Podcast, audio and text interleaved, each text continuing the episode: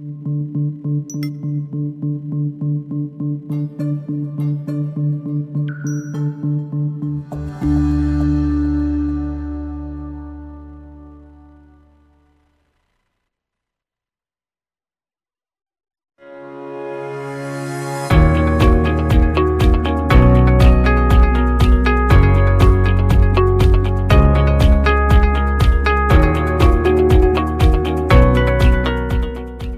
to CEO Money. I'm Michael Yorba. Thanks for joining with us. I have Danielle DiMartino Booth. She is the CEO of Q, excuse me, Quill Intelligence on the show with me today. All right, welcome to the show. Thanks for being here. Now, you've been on our show before, but now you're in our new studios. Give our audience, our new audience, some background of where you come from, how you worked with Mr. Sure. Fisher, and I wanted to get into what your thoughts are on the economy, where it is, where you think it's going, and what are the potholes that we need to watch. Uh, so I, uh, like Richard Fisher, uh, who was at the Dallas Fed for a decade, we both started on Wall Street. That's where we both started our careers. We were both MBAs in finance. Uh, after I moved, uh, relocated to Dallas, uh, he discovered my writing and asked me to come uh, advise him at the Fed. I never thought that I would work inside of a gigantic bureaucracy like the Federal Reserve. Uh, but I, if I felt like I was answering my country's calling, so off I went, where I ended up advising him for the better part of nine years throughout the financial crisis. So it was a very exciting time uh, to be there.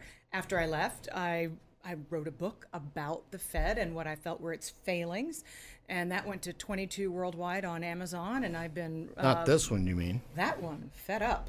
Okay. Indeed. Uh, and ever since then, I've been writing a, a, a, a newsletter. I give speeches worldwide, and, and people follow my markets intelligence and economic research.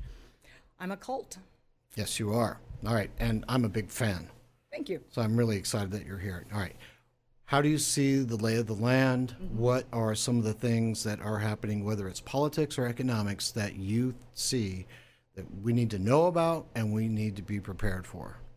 Well, I, I think what uh, most Americans need to realize about the economy right now is how very influenced it is uh, by politics. President Trump has been he's he's been very uh, critical of the Federal Reserve, and uh, and the Federal Reserve, on the other hand, has also been uh, fairly astonished at how violent uh, the stock market declined in the last quarter of, of 2018, kind of the, the, the Christmas Eve bloodbath, if you will. And the about face uh, that the Fed did after that has effectively bought this economic expansion more time. The economy was sliding into, into a recession. Most of the executives around the nation were anticipating that we would be in recession by 2019, and we've effectively pushed that out by a year's time. But we still definitely see signs that the economy is beginning to slow in some of our most cyclical industries. Um, housing, I think housing might get a little bit of a boost uh, because mortgage rates have come down, but we're seeing definite weakening in the manufacturing sector, especially in, automo- in, in the autom- automobile and auto parts sectors. Tell me about the pullback in the housing. Do you see that as a continuing process? Because I've had some people say, hey, we've, we've topped, we've got maybe 15, 20 years of a declining market in that area. Do you see that Well, same I, I scenario or think, different? uh, I, I think that it's going to be dependent upon the markets. But that being said, Mm-hmm. that being said, demographics is going to play a bigger role in the housing market than it's ever played in any of our memories. Uh, when when we went into the financial crisis in 07, 08, the baby boomers were able to sit back and say, you know what, I'm going to stay in the workforce for 10 more years, and I'm going to stay in my home for 10 more years.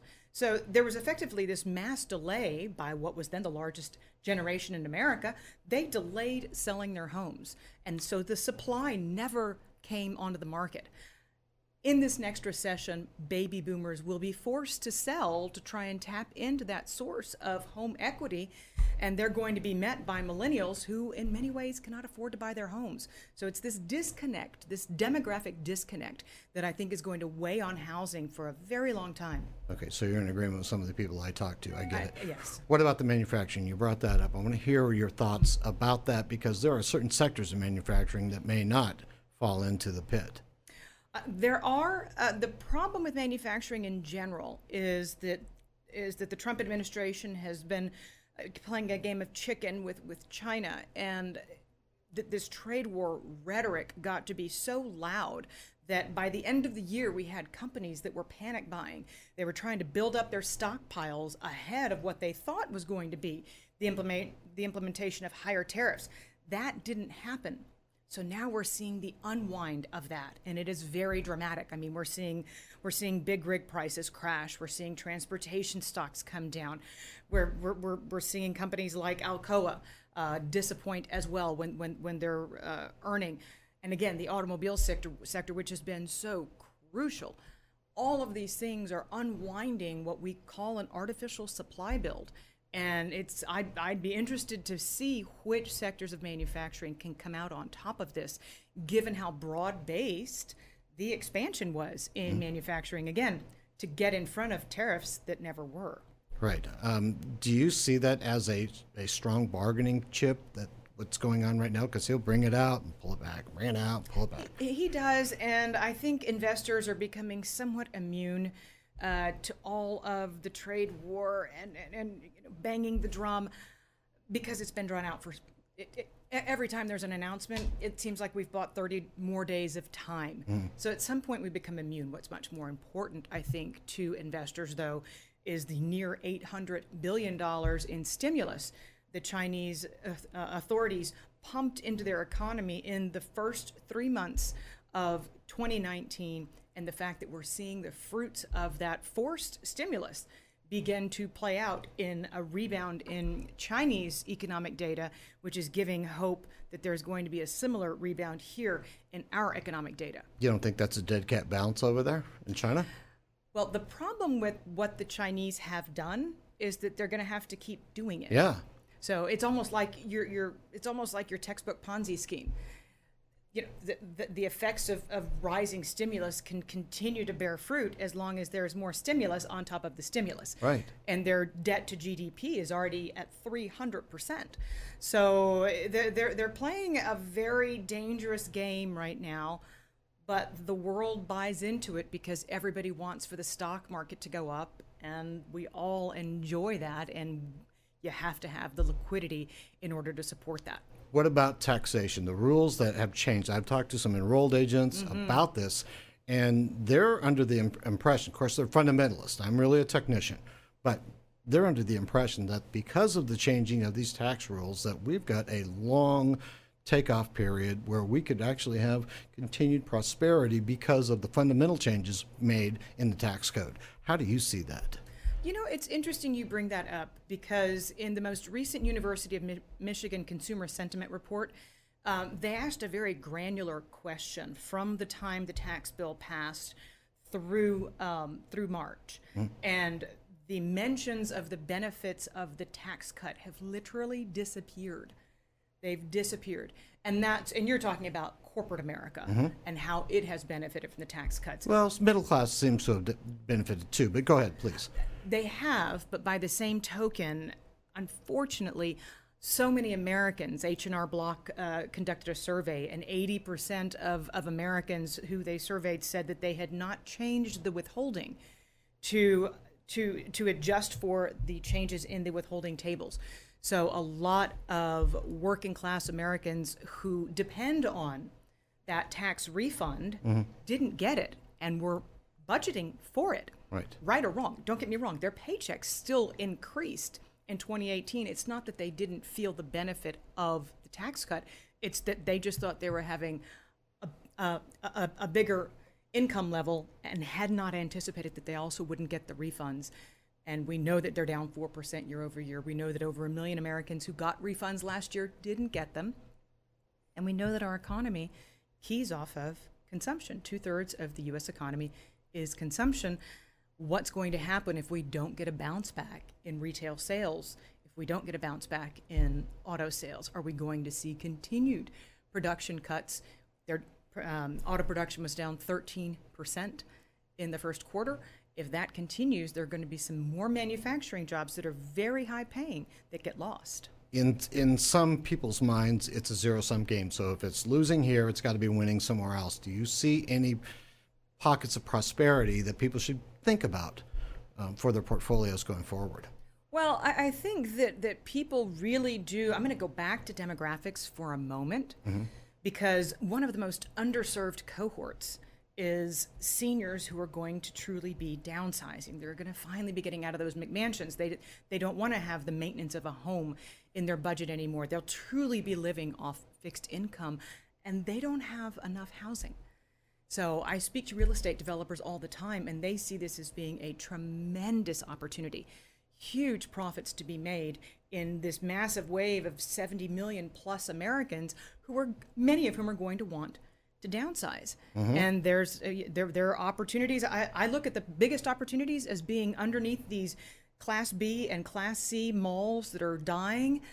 They're typically in great areas of metro uh, of, of metros where I think not just millennials but I think also seniors are going to want to be. They're going to, want to be close to to the, the, the hospital. They're going to, going to want to be close to health net, uh, healthcare systems. So right. I think that that is a great way to play what's to come demographically in this country. Talk to me about the natural resource industry because there that is the lifeblood. So goes copper, so goes the economy. Mm-hmm. I want to hear what your thoughts are on basics like that? So, you know, in, in the industrial metal, metals complex, because we're seeing exports pick up in China, because we're seeing manufacturing pick up in China, copper is one example. I think China consumes a third of all the world's copper. I mean, these, these figures are so hard to wrap your head around in terms of what a large consumer they are.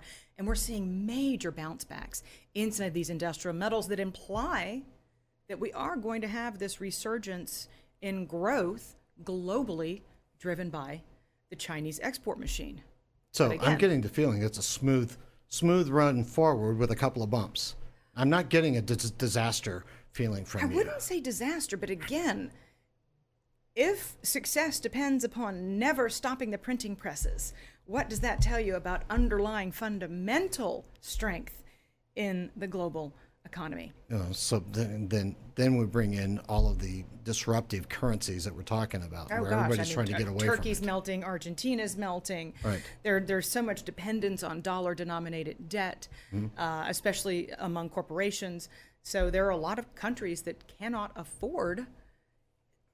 It, it, it, this sounds perverse, but there are a lot of countries that cannot afford for the United States to strengthen that much because then the dollar will get too strong and all of this debt that, that is held in dollar denominations is going to be impossible to refinance. So Rothschild's buy, buy while the blood is in the street is really going to come to pass here in some of these countries. Let me change Absolutely. course for a second. You are a, a, a noted expert on the Fed, mm-hmm. right? That means that you've got real good feelings, let alone analytical background on where you think interest rates and what that policy might look like going forward. That has a big, big influence on what happens on everything else. What are your thoughts there? Well, the the the bond market has begun to price in rate cuts going out into next year, mm-hmm. and uh, obviously the administration has been very vocal in calling for rate cuts. Uh, where it gets a little dicey is we are headed into an election year. Mm-hmm. So I think that the uh, Federal Reserve officials will be remiss about appearing to try and sway the direction of the election one way or another. Mm, of course. And that actually tells me that they might be compelled, and you're starting to hear this from some of the officials, to do an insurance rate cut ahead of a material slowdown in U.S. growth in order to start to get out in front of the political optics of it. Because if there's one thing that Jay Powell is not, it's political. But I would say that the direction interest rates are headed, according to market pricing, which the Fed has never defied, is down. Beautiful. Thank you for being a guest on today's show. Delighted to be here. Thank you. Mine too. You've been watching CEO Money with Michael Yorba. Thanks for joining us. Like us on Facebook, follow us on Twitter, and subscribe to our YouTube channel.